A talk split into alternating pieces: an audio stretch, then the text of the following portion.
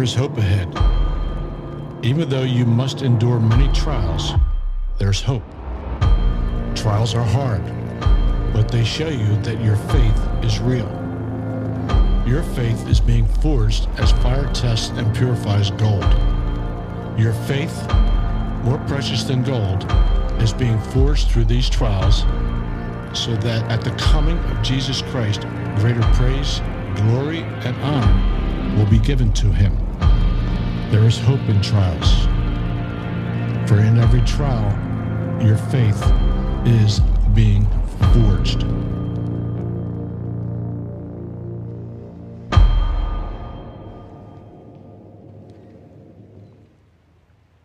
Well, good morning, church. Good morning. Is that that hour of sleep you lost? Yes, thank you. Well, good morning, church.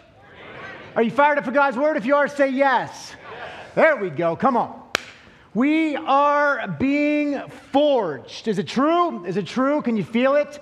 Were you forged this past week? If you felt it, say yes. When we think about this forging process, I'm curious. When you watch that bumper this morning, what captivates your mind? Is it the the hammer? Is it the heat of the fire?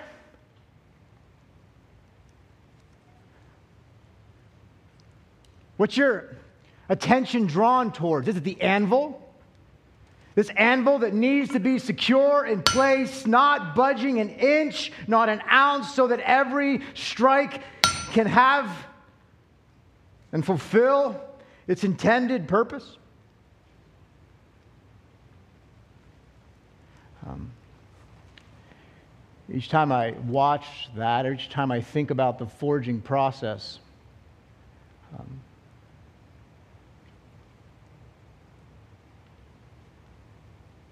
it's the process itself that begins to captivate me. You know, at first glance, it kind of feels almost random, right? It almost feels a little reckless. Like just, just heat up the fire, uh, get something, just get something super hot, and uh, if it gets super, if you get it hot enough, you just lay it on this thing here and you just, you just start hammering away. And you know, there's probably just a feel to this. You know, there's just a sense to where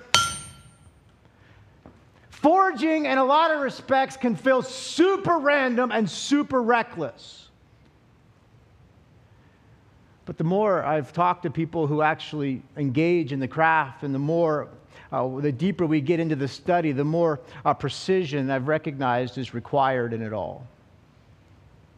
The forge itself, where the fire is lit as hot as 3,000 degrees. Steel being placed in the fire having to reach having to go beyond the recrystallization temperature so that when you actually pull it out and you hammer it, it actually does what you want it to do. Think about the precision of this too hot and it melts,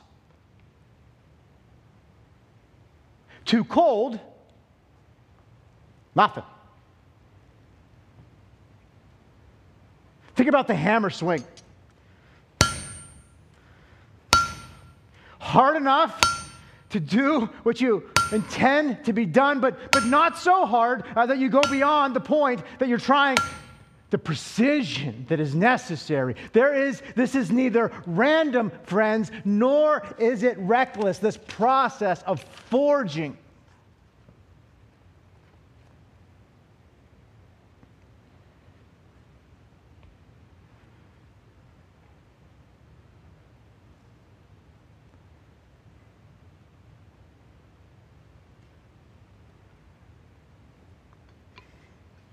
Last week, I had the,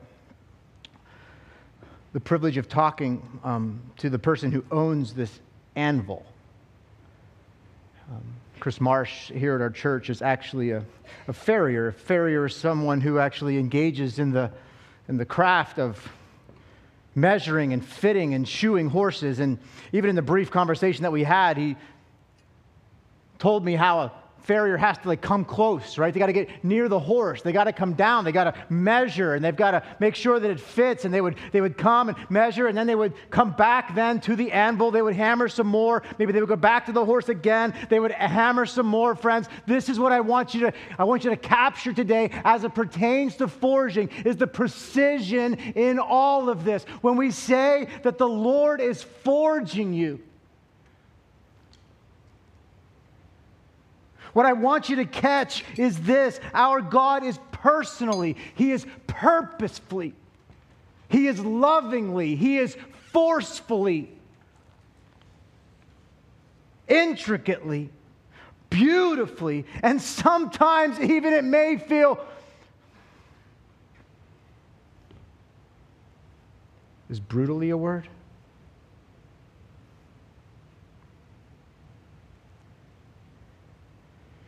He's forging and he's shaping us for his purpose. God's forging is precise. The temperatures are on the dot.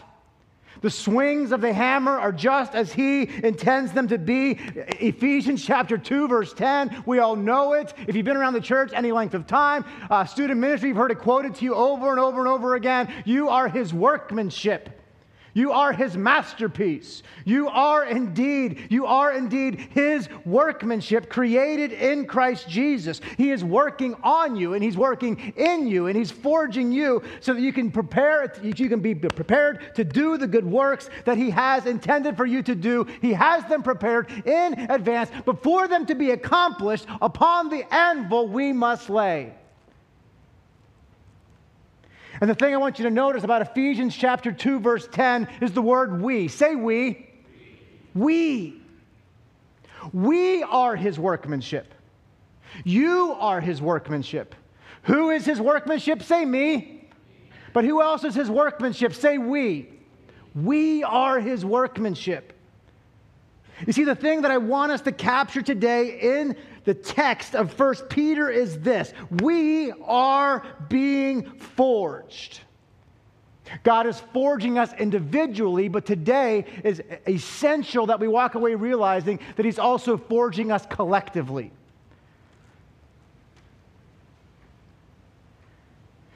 When God forges one of us, it's to galvanize all of us. Let me say it again. When God forges one of us, it's to galvanize all of us. When one member of the body suffers, all the members suffer with it. When one member of the body rejoices, all of the other members of the body also rejoice. When God is forging one of us, which, by the way, He doesn't forge one at a time, although He forges individually, when, when we see another, one of our brothers or sisters in the house being forged, know this God's got a call on your life in response to the forging that you see. There are no bystanders in the forging process. Oh, yes, God is doing the forging, but as the forging is being done, each and every one of us have a role in our brother and sister's forging. God is forging us. God is forging us. God is forging us together like, like links in a chain. We're being forged together. Each link, if you were to look closely, is unique, yet essentially the same. In preparation for um, the message this week, I was um, doing a little research on how chains are forged and how a, a, blacksmith will literally forge one of these links at a time. And he will come, and there's a little hole in the anvil where you would place it, and he would then hammer it over, and then he would come, and then he would take another link, and he would forge one link at a time, each unique, each intricate. And then I think there's something in the midst of all of this imagery. He would, he would then forge them in links of three. And then he would get a whole pile of triplet coupled links. And then when he was ready to do it, he would then put the whole chain together. God is forging us. God is forging us. God is forging us together. Why? Because we are stronger together. Sound familiar? What is our theme this year, church? Say stronger together. What's our theme? Stronger together. And so, this forging process is actually making you individually stronger. But as you're being forged, know this God's not just working in your life, He's working in all of our lives as He's forging you. And you see where I come from, where I come from, chains, uh, chains are a big deal. I'm from Western Pennsylvania. Uh, the sticks. Now, I'm not just from Altoona. Like I'm, I'm from like the outskirts of Altoona. All right. Like like my mobile home was on the side of the mountain, all right? And um, where I come from, we got, we got four wheel drives and we got mud bugs. And um, you basically buy your truck according to the size of the, of, the, of the mud puddles that are on the way to your house, okay? And so the thing about where I grew up is like a man is literally measured by the strength of his chain. And if you want to have any types of fun at all, where I come from, it usually involves your pickup truck or your ATV, and then you never, ever, ever leave home without what? You never leave home without your, where did I put it? Oh, here it is. You never leave home without your tow chain. You don't leave home without your tow chain. And here's the other thing depending on the size of the, of the trail in which you're going, you don't leave home without your chain of friends either. The reality is this bungee cords are cool, ratchet straps are better. But there is nothing like a tow chain to get your buddy out the ditch, all right? And so come on, friends, I think you know where this is going. I think you, I think you understand the point that we're making here. The Lord is forging us together. Why? So that we can pull, when we trust in Him, we can pull anyone out of any ditch. When we rely on the strength of the Lord and His power, there is no mud hole that you can't be pulled out of. If you believe that, just say amen. amen. How deep's your mud hole?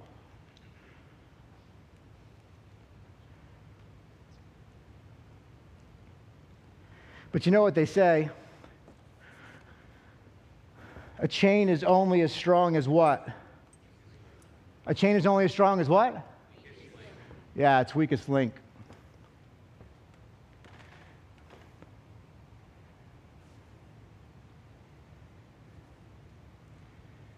We start talking about weakest links at church. Anyone get nervous? Anyone ever feel like um, that might be you? Like, our church is only as strong as its weakest link. And you're like, well, peace. We can, pull each out, we can pull each other out of any trial just so long as we're strong in the Lord and the tow chain is working together and we can tug and we can pull. And you're sitting there going, Well, if that's the case, you can, well, um, count on, you can count on me. Friends, if you feel weak, if you sit through a sermon like, hey, we're, we're, we're, stronger together and we need each other, and so your responsibility is to kind of buck up and get strong because other people are counting on you. How many, how many of you feel like, how many can feel the weight of that right now? This is what church is all about. Buck up because you're needed, and it's not about you, and the person beside you needs you. And so if you're failing, just know you're failing everybody. That's, that's a great sermon, Pastor. Awesome. How many sermons like that have you sat through? If you're feeling weak today, you're not alone. If you're feeling weak today, not alone. If you're feeling weak today, hear me. You are not alone. If you're feeling tired, if you're feeling weary, if you're feeling run down, if you're feeling as if you've been run over, if you feel like your tow chain is about to break, hear me. You're not alone. But here's the deal you got to pull a number and get in line. If you're feeling tired and weary, pull a number and get in line because I'm just here to tell you that just about every link in this chain is holding on by a, a brink. That in and of ourselves, every link is weak. If you're feeling weak, pull a number and just understand this according to Peter and Paul, you'll be behind them in the line. You think Peter felt weak when he denied Jesus three times? You think the Apostle Paul was literally writing rhetorical language when he said, I see myself as the chief of sinners?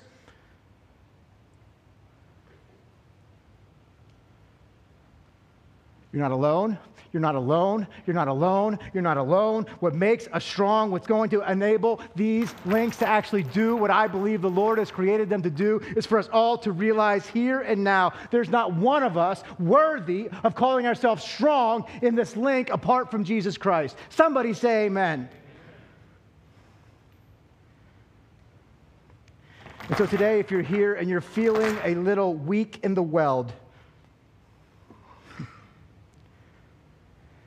Hear it again when God forges one of us, he forges all of us. His forging is always to strengthen us toward unity. And so, if you're willing to lean in and learn what it looks like to be forged, strengthened, unified in the Lord through this forging process, just say, I'm in. 1 Peter chapter 1, take a look at the text. We've already learned that we are chosen by God. Our hope is in the risen Lord Jesus Christ. We've already learned last week that we are holy.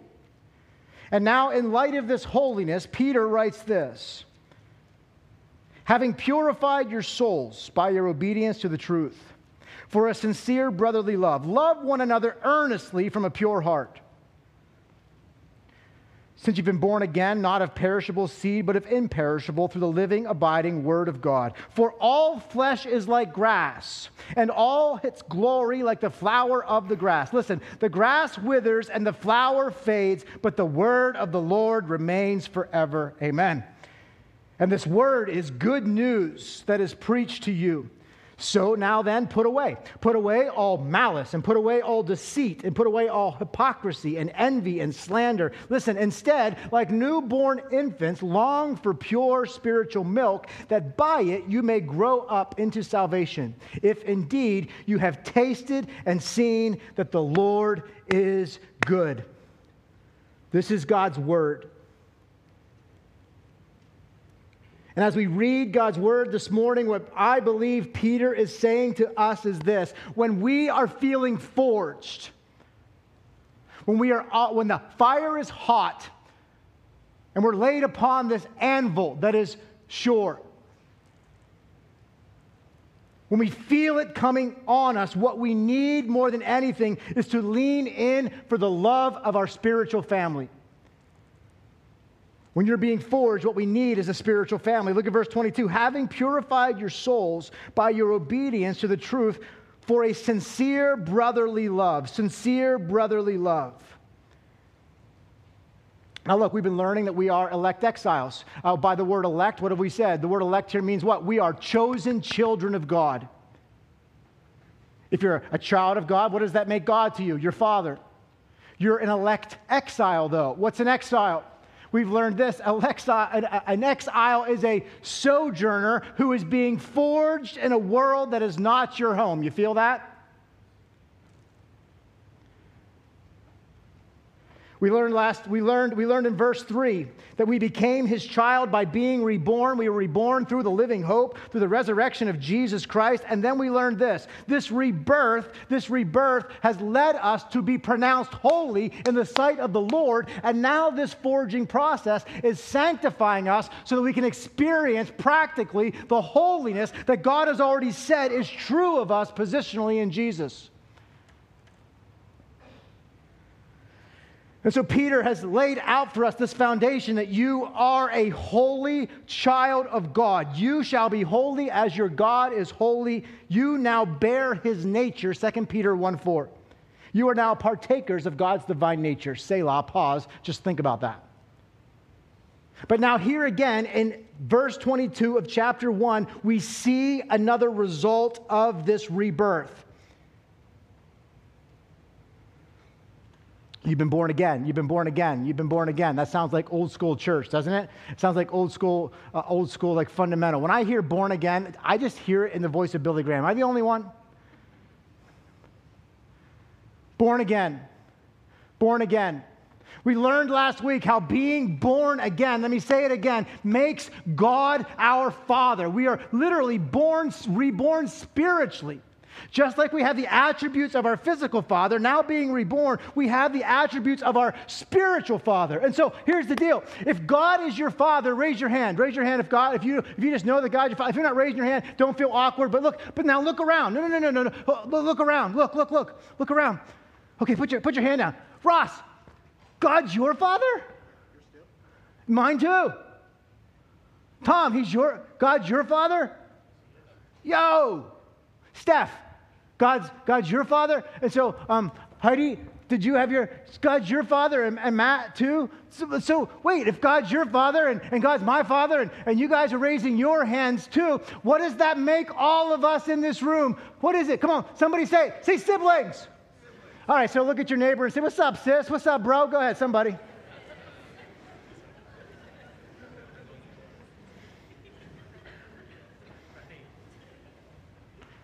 Do you see it? You've been reborn and now you're in a family. Just as our rebirth gives us family, so now does God's holiness give us harmony. Your rebirth gets you into the family. God's attributes of holiness gives us harmony inside the deal. And so as you've been as you've been made holy through your obedience to the truth, love one another with a brotherly love because after all, y'all were related spiritually in Jesus. All right. But here's the deal. Come on. Don't just read the verses passively, read them actively. How the world did we become siblings again? How the world how the world did, does Peter saying this went down? Look at verse 22 again. Having purified your own souls. Pop quiz. Pop quiz. Don't just read the Bible, read the Bible and think about the Bible. Who in this room legitimately believes that you have the ability to make yourself holy. Like you have the ability in your flesh to purify yourself. I'm going to trip over that, am I not?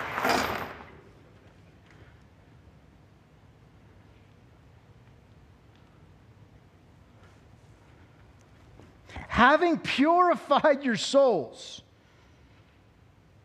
Well, how does that work? We'll look at the text. Next question How does that work? By your obedience to the truth. Woo! I've sat through some sermons that'll apply that a certain way. Open your Bible and do it. Open your Bible and stop it. Read another verse and do it. Be holy. Read another verse and stop it. Anybody? Anybody? Anybody lived on that carousel?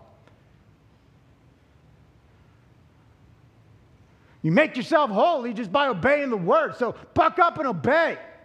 Really? Really? Is that how it works? What's Peter saying here? This is so important, friends. We misapply this. We misapply this. We, we rip the heart right out of the gospel of Jesus Christ. We, we misapply this, and all of a sudden we find ourselves able and capable, believing that somehow we have the power to sanctify ourselves. Oh, there is a truth that purifies.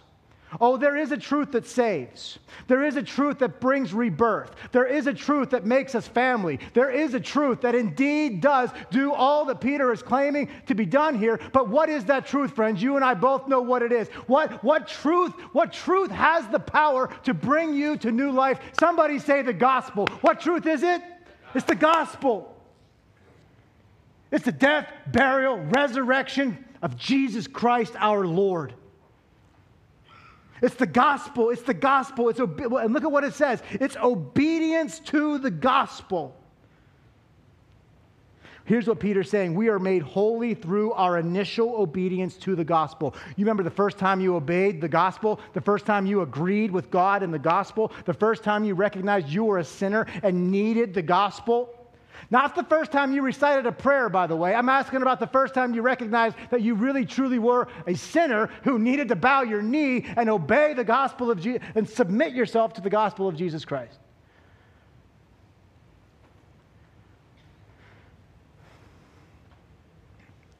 Salvation comes, hear it, when we obediently respond to the gospel. The word obedience here means to submit in agreement to submit in agreement, to agree in submission.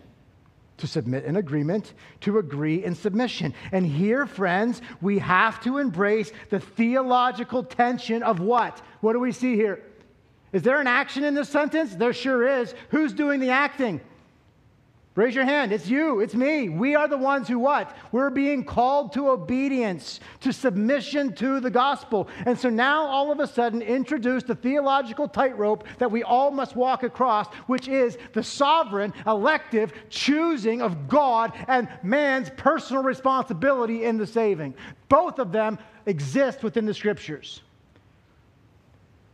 If you've been around Mission Church any length of time, you're going to hear us talk about God's sovereignty and his choosing and his electing power and how that's an act of love and security. But you're also, at some point in every sermon, going to hear a call for a response. And you have to ask yourself, how do these two tensions exist? Perfectly. That's how. And so we need to review this so we don't get things out of skew. Does God do the electing? Yes. Are you elect? If you're saved, you are. Not only are you elect, you're an elect exile after all, are you not?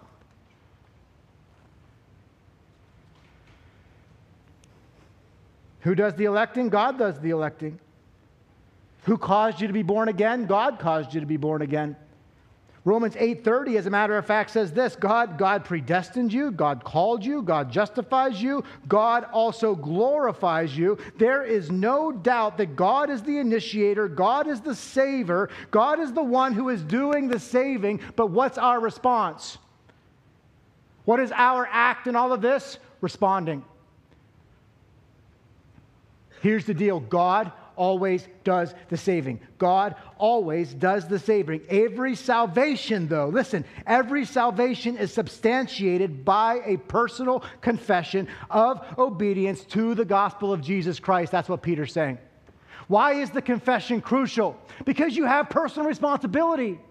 And with every confession, it is substantiated that God is at work in your life.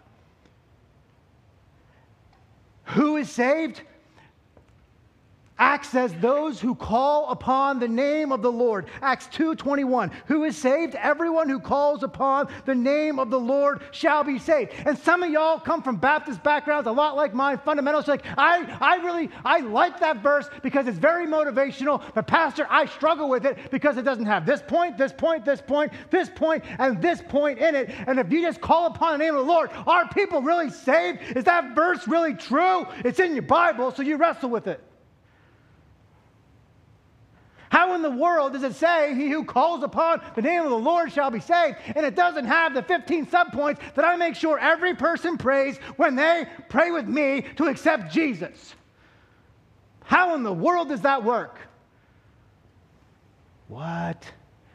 Come on, church. This is like, this is really important.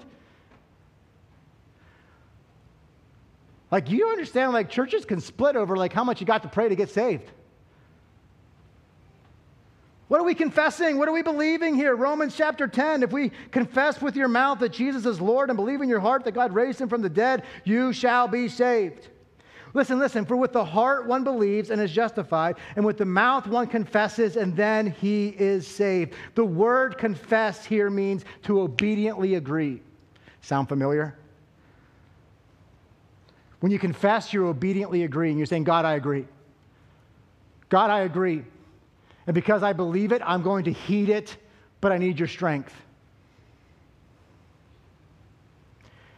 To confess means to obediently agree. It doesn't simply mean to, to recite words, certain words, a certain way, like a magic code that unlocks an eternal door that you get to pass through.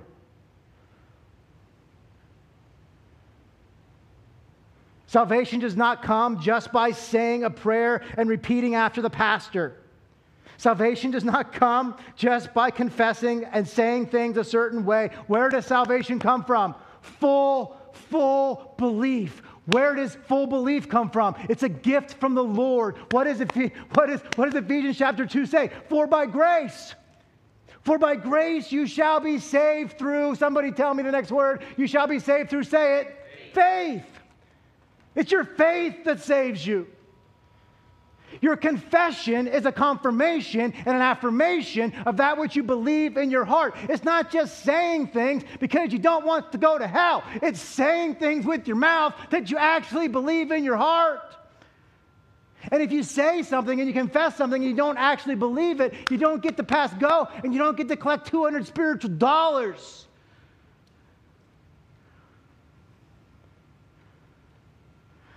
But here, like, the pastor needs to pause and he needs to calm down because that can create a lot of dissonance in the room.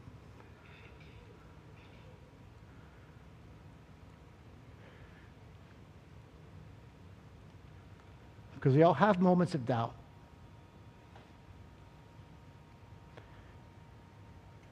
And I'm, I'm inclined to believe that every one of you that raised your hands probably said a prayer. The prayer is good.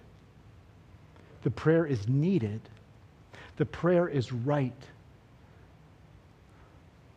But I don't want you to put your hope in the prayer.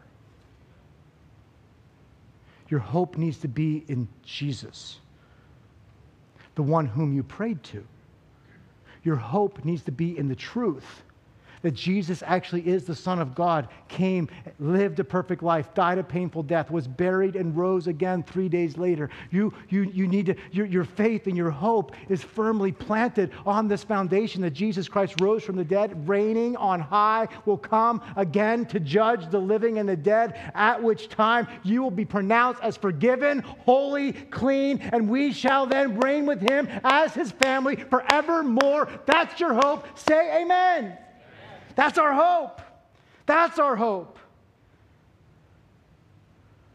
And it's this truth, it's this confession, it's this truth that we obediently respond to and confess that has made you and I family. This is the thing that's holding us together. This is what allows weak, weak links to be strong. Peter's saying it's the gospel that binds us together as family. It's obedience to the gospel that also then empowers us. Look at the text. That when we are being forged, when others are in need, it's the gospel unity that allows us to love each other sincerely and earnestly. And when the forge is hot, I need the other links in this chain. When the hammer is coming down,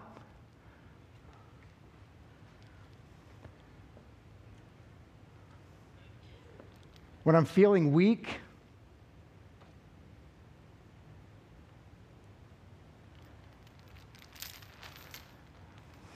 we,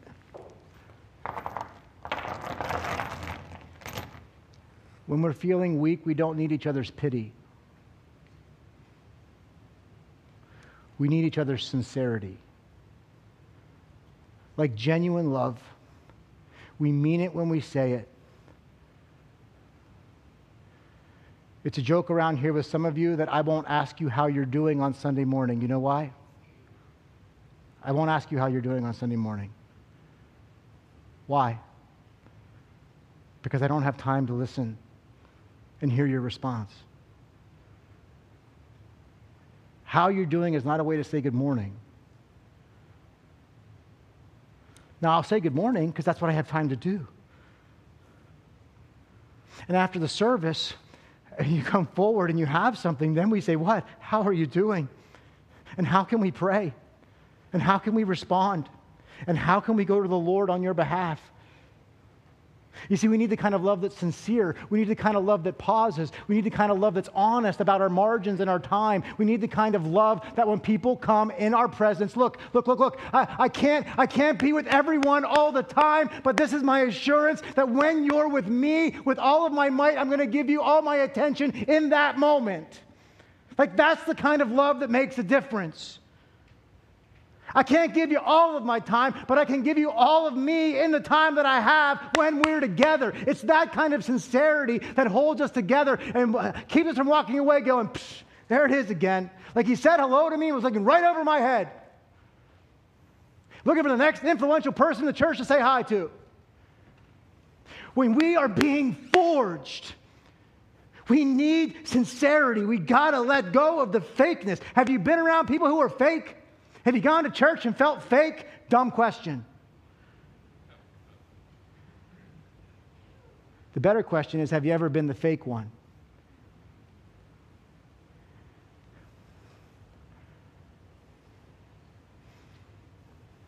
Oh, yeah. Certain Sundays, it's like by a thread.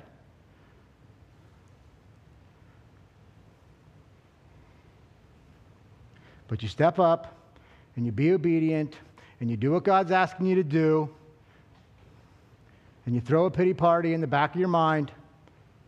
You get through the morning and we go home. Sincerity. Sincerity. Psalm 50, 55 talks to us, shares with us what a hypocritical person looks like. His speech was smooth as butter, yet war was in his heart. His words were softer than oil, yet they were drawn as swords. When the forging is on, we need sincerity. We need real people. When, when the forging is on and we can't take another step, we're not sure if we have another breath, we need people to love us earnestly. The word earnest here literally is an athletic term, it means to like run hard. When we can't take another step, we need somebody to step towards us. That's what it's saying. When you can't take another breath, you need someone to speak words of life, to breathe words of life into your frame. Gospel love sincerely runs towards others in their time of need. And friends, we get this. In times of need, it can be super awkward. You don't want to have the conversation. You don't want to have the meeting. You don't want to speak the next sentence. You don't want to have to actually walk this path. You want to kind of pretend like it's not really happening, it's not really going on. Let's just walk and just, just move ahead. Just keep looking ahead and just not. When we are being forged, we have to acknowledge what's happening in front of us and earnestly fight for the unity that keeps us together.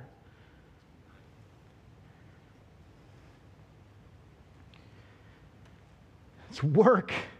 It's so much more than emotion, and most of the time, it's actually my emotions that I have to fight through to actually earnestly love someone the way I'm supposed to. If I treated you the way that I feel, if you treated me the way that you feel, if I treated my family the way that I feel sometimes, I need earnestness.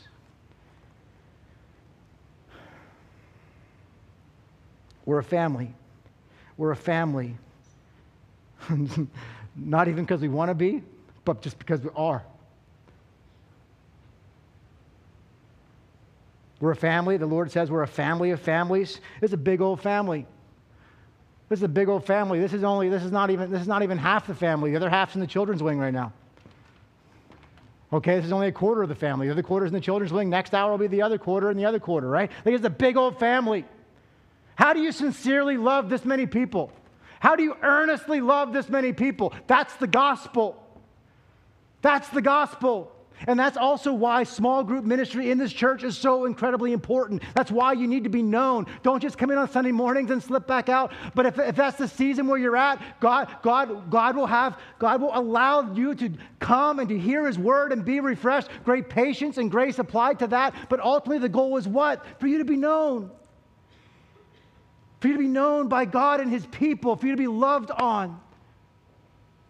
And so, small group ministry allows for us to sit across from one another and share how the Lord is working in our lives so that we can experience sincerity and at times earnestness. I can drive people nuts because I saw you flinch in your prayer request and I just want to make sure you're okay.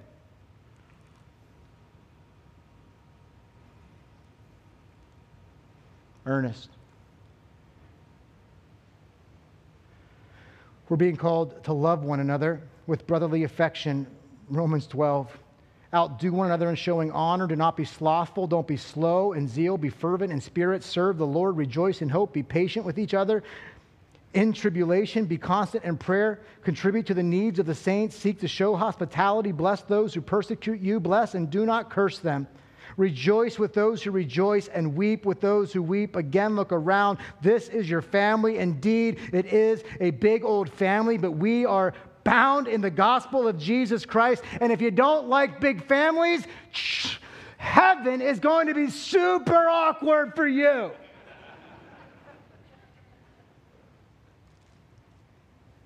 And so we got to get used to being forged together. We got to get used to loving each other. We got to get used. We got to get used. That's so Altoona. We got to get used We got to get used to being forged because we're going to be forever for all of eternity. And that's Peter's next point. Look, look, look, verse 22. Since you, like you can love each other sincerely, you can love each other earnestly. Why? Because the gospel, you've been obedient to the gospel of Jesus Christ. It's transformed you, it has now bound you. Now, watch. Since you have been born again, not of perishable seed, but of an imperishable, through the living and abiding word of God. What is Peter saying? Your salvation, your love, and your unity is as timeless as the gospel itself. And when we are being forged, family, when we're being forged, we need to lovingly look to one another. And then this loving family, what's going to carry us through is that we begin to lean on the scriptures of God. The gospel is uniting us, but it's the scriptures of God that actually hold us and drive us forward. That will be the principles that they, with, they hold the principles that enable us to make it through the forging. You see, here's the deal when I'm weak and when I'm hurting, I need you to remind me of what I believe. When I start to doubt, I need you to remind me Peter says our unity and our strength resides, do you see it? It resides in a seed. What a fascinating illustration. Your unity, your strength, your inseparable bond resides in something as simple as a seed. But not just any seed. He says, Your bond resides in an imperishable seed. What's the seed? It's the gospel. I want you to think about this. I think think about what's in the think about what's in a seed.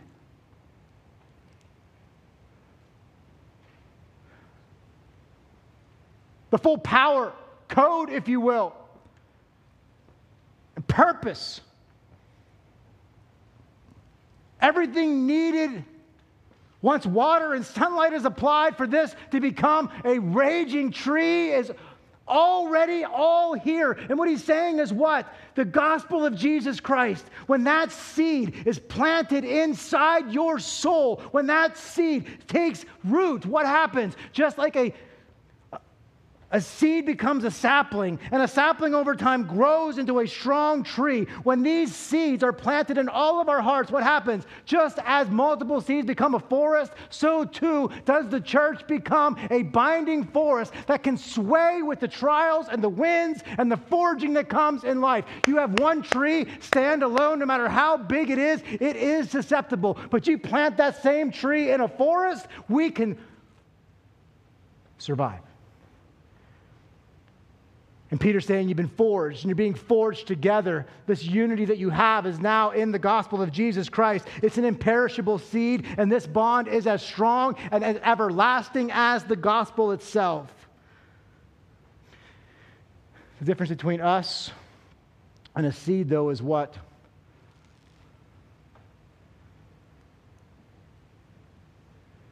When the oldest forest has passed away, the spiritual forest of Christ will remain. Because we've been born from an imperishable, from an imperishable, from an everlasting seed, from the gospel, the gospel that's bound, the text says, that is bound in the Word of God, the abiding, living Word of God, verse 23. Our unity is planted. Our unity is growing. Our unity is ultimately galvanized. Galvanized meaning held together firmly. Galvanized forevermore is being held together. Verse 23, through the living, abiding Word of God. And so, in other words, friends, we are forged in the truth. And when we're being forged, we've got to turn to the truth. And so I need you to tell me the truth. I need you to tell me the truth. I need you to tell me that I'm a child of God. Would you tell me right now? Would you say, You're a child of God? Tell me. Remind me that I've been reborn. Tell me. Tell me, tell me that my God will not leave me. Tell me. Tell me he won't forsake me. Tell me this forging is for a purpose. We need to tell each other the truth. We need to be there. We need to be vocal. We need arms around. The truth forges. Does the truth hurt? Yes, but it also heals. Can the truth divide? 100%. But the truth also galvanizes and unifies those who truly love and believe the gospel. The truth, the truth, the truth is never intended to crush us. It's intended to forge us. It renews us. It refines us. And then as the text goes on, I am so moved by what Peter says because he wants to make it abundantly clear that we are unified in truth. We're not unified in a logo. We're not unified by a slogan. We're not unified by the style of our music. We're not unified by a methodology or philosophy of ministry. We're not unified by any of the secondary, tertiary, and periphery things that churches can get locked in on.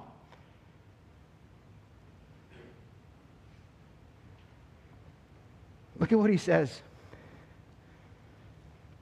This is Peter, by the way, like Peter, the Peter. All flesh is like grass, and all of its glory like the flower of the grass. The grass withers and the flower fades, but the word of the Lord endures forever. This is Peter. This is walk, talks, work with Jesus, Peter. This is, hey, Peter, here's the keys. This is Peter who planted seeds, and 3,000 people got saved at the day of Pentecost. This is Peter who got to lead the charge of initially unlocking the gospel across the landscape of the first century. This is Peter. This is Peter who many, this is Peter who many people believe was the first in a long line of apostolic succession. And what does Peter make abundantly clear?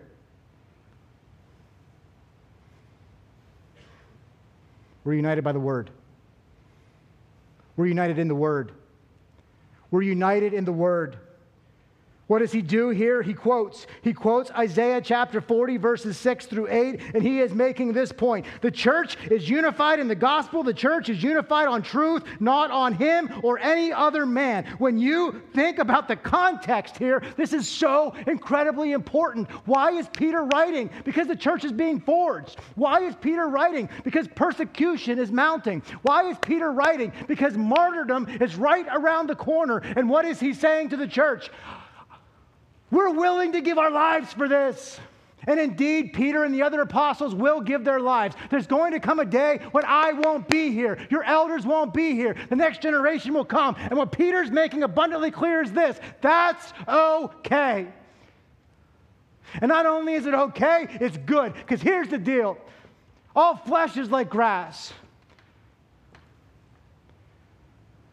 It's here today and it's gone tomorrow. We come, people live, and people die. People come, we breathe, we seek to serve the Lord, and then we're gone. We come, we do our best, we, we strive after the gospel, we lay the, we plant the seeds that God's called us to, ple- to plant, we reap the soil that God's called us to reap, and then what do we do? We die.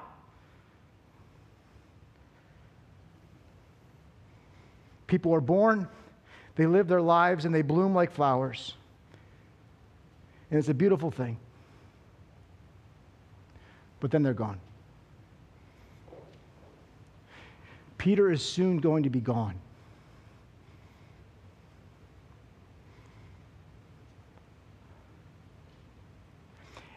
And it's not about the next man who takes his place.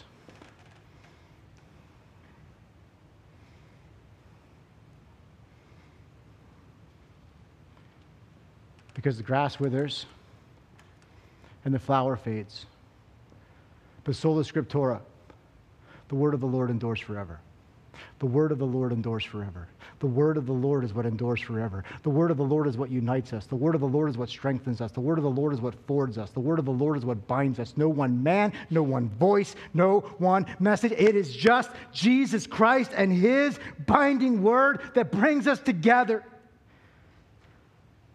We are not united in flesh. We're not united merely in a voice. We are united in spirit. We're united in the word of God. And while, and while we don't rally around any one preacher, we absolutely rally around that which is being preached. Somebody say amen. So no matter who stands here, No matter who leads your small group, what matters is the message that's coming off their lips. That's what unites us. What you've given your life to is what unites us. What's driving you to wake up tomorrow and go to work is what, is what unites us. What's enabling you to hang in with, into your marriage right now, even while you're not happy, but you know for a fact that Jesus Christ has called you, He's empowering you, He's going to see you through. That's what unites us.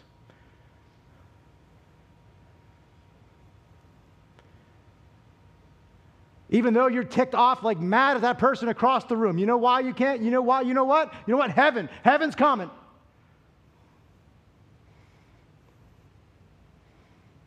The word of the Lord is greater. The Lord of the Lord is stronger.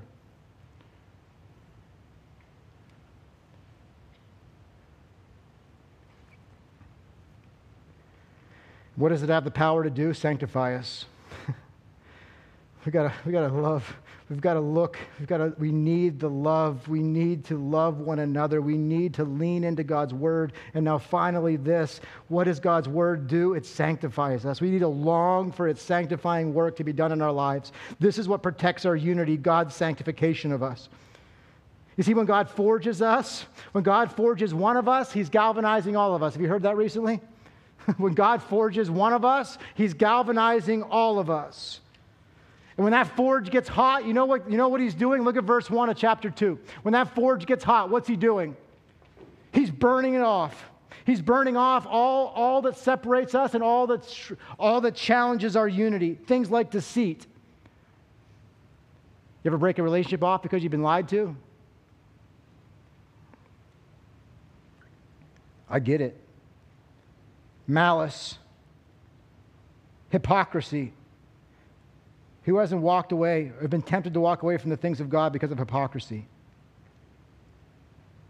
Envy.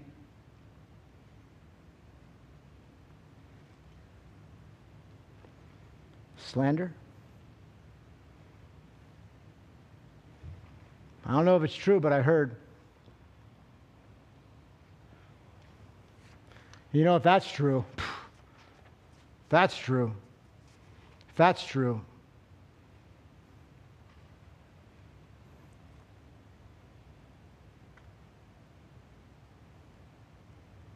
God burns it off.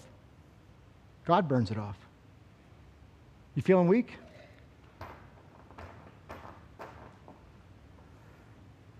What's, what's placed in its place? When all of that's burned off, look what, look what it's replaced with. I was so longing to protect myself, I would lie. I was so longing to protect myself, I was putting on the false face of hypocrisy. I was so longing and so self consumed, it was all about me, and I was envious of everybody. I was, I was so consumed with me, I would rip any person down. Just say the word. I'm not afraid to slander anyone. But now all of a sudden, all of that is replaced with another longing. A new appetite is born inside of you that's going to forge us in unity. Look at what the text says. As infants, as infants long for pure spiritual milk. I used to feed myself with all the desires of my flesh, but now I can't get enough of milk. Anyone feel weak? How weak do you feel? Anyone here feel infant weak? You know the strongest part of a, of a baby? What's the strongest part of a baby? I would contend, to be corrected later, is its appetite and its longing. A baby wants what it wants, and it wants it now. A baby wants what it wants, and it's going to cry until it gets it. One longing, one longing, one longing, one appetite, one thing that it wants. You know what happens as we get older? You know what ends up happening? Our appetite broadens, doesn't it? And all of a sudden we taste other things and they taste good. And all of a sudden that one thing that I just had to have is now secondary. I don't even think about it anymore because I have all these other tastes at my disposal that have actually feel pretty good upon my appetite. And what, the, what Peter is saying is this we, when we are saved, we are weak we go back to having one longing, one strength within us. This is what's going to make us strong and unified. One desire. God, I have one appetite. It is you, it is your truth, it is your word, and I can't get enough. And I can't get enough. And I can't get enough. And I'm going to cry out because I want more, and I want more, and I need more. And look at what he says.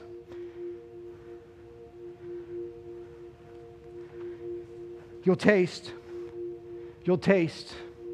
You'll taste. And when you taste, what will you see? You'll taste and see that the Lord is good.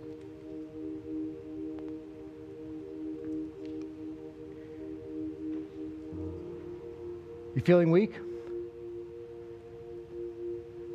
God's word to you is this My grace is sufficient for you. God's word to you is, His power is made perfect in your weakness. Paul wrote this I will boast all the more gladly in my weakness so that the power of Christ may rest upon me.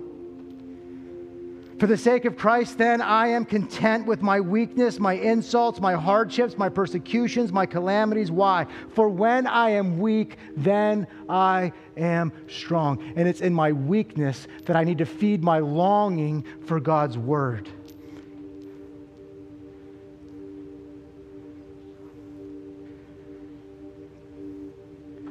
Peter had to have been meditating on Psalm 33 when he wrote this. Listen, I will bless the Lord at all times. In the midst of my forging, his praise shall continually be on my lips. My soul boasts in the Lord. Let the humble hear and be glad. Oh, magnify the Lord with me, all of you peoples. Let's come together and let us exalt his name together. I sought the Lord and he answered me. He delivered me from all of my fears. Those who look to him will be radiant and their faces shall never be ashamed. This poor man cried.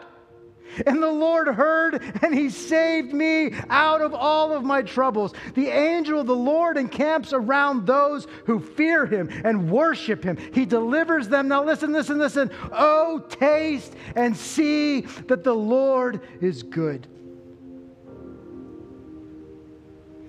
Blessed is the man who takes refuge and finds refuge in him.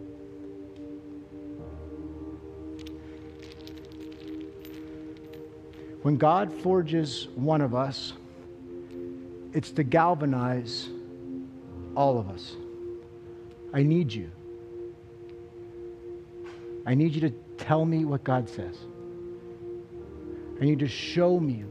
I need you to show me what God does. And I need you to sing with me.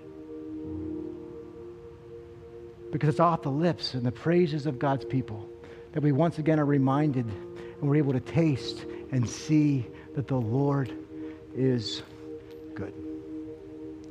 And so, Father, would you help us even now to taste, to see, Lord God, to be reminded of your goodness to us. Father, would you galvanize us? Would you unite us? Would you give us a bond that is inseparable, Lord? Would you make it so plain and clear today? And Father, in this moment, if there's anything that needs to be dealt with with you, God, would you have it be done? God, if there is a spirit of disunity in any way, shape, form, or fashion, help us to do the hard thing and press on and press through. Father, we believe in the power of the gospel and its ability to, to forge us and unite us. Father, we believe in your word and we know that your word is powerful and capable, Lord God, to show us what we need to do next. And oh, Lord God, burn it off. Eradicate the pride that dwells, that wells up within us day by day, moment by moment. Friend, right where you are, if you would take the time to do business with the Lord. If there's something that needs to be burned off, ask the Lord to burn it off. Confess your sin. He's faithful and just to forgive you. If there's someone the Lord has laid on your heart right now, pray for them by name in your own heart. Ask the Lord how you could minister to them in their time of need.